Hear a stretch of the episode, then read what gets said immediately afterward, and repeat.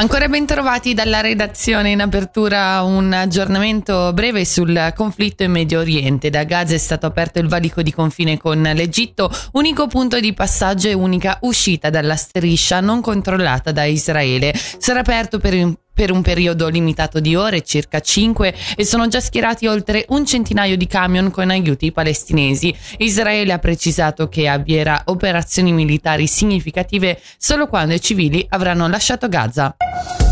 E passiamo subito alla cronaca regionale, due persone ferite in una colluttazione ieri sera a Gordola, una avrebbe riportato ferite di una certa gravità, mentre sarebbero più leggere quelle della seconda persona coinvolta. La notizia resa nota da Rescue Media non è ancora stata confermata dalla polizia, non si hanno informazioni sulla dinamica dell'accaduto ed è da chiarire da chiarire se i due fossero in lite o vittime di un'aggressione.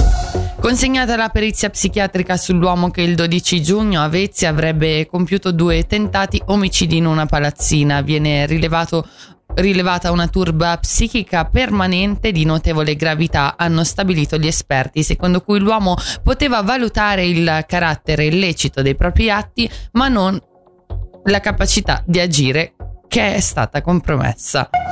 E ora le previsioni del tempo. Oggi sul Ticino centrale e meridionale nuvolosità estesa a livello locale, qualche debole precipitazione non esclusa e a basse quote temperature attorno ai 17 gradi.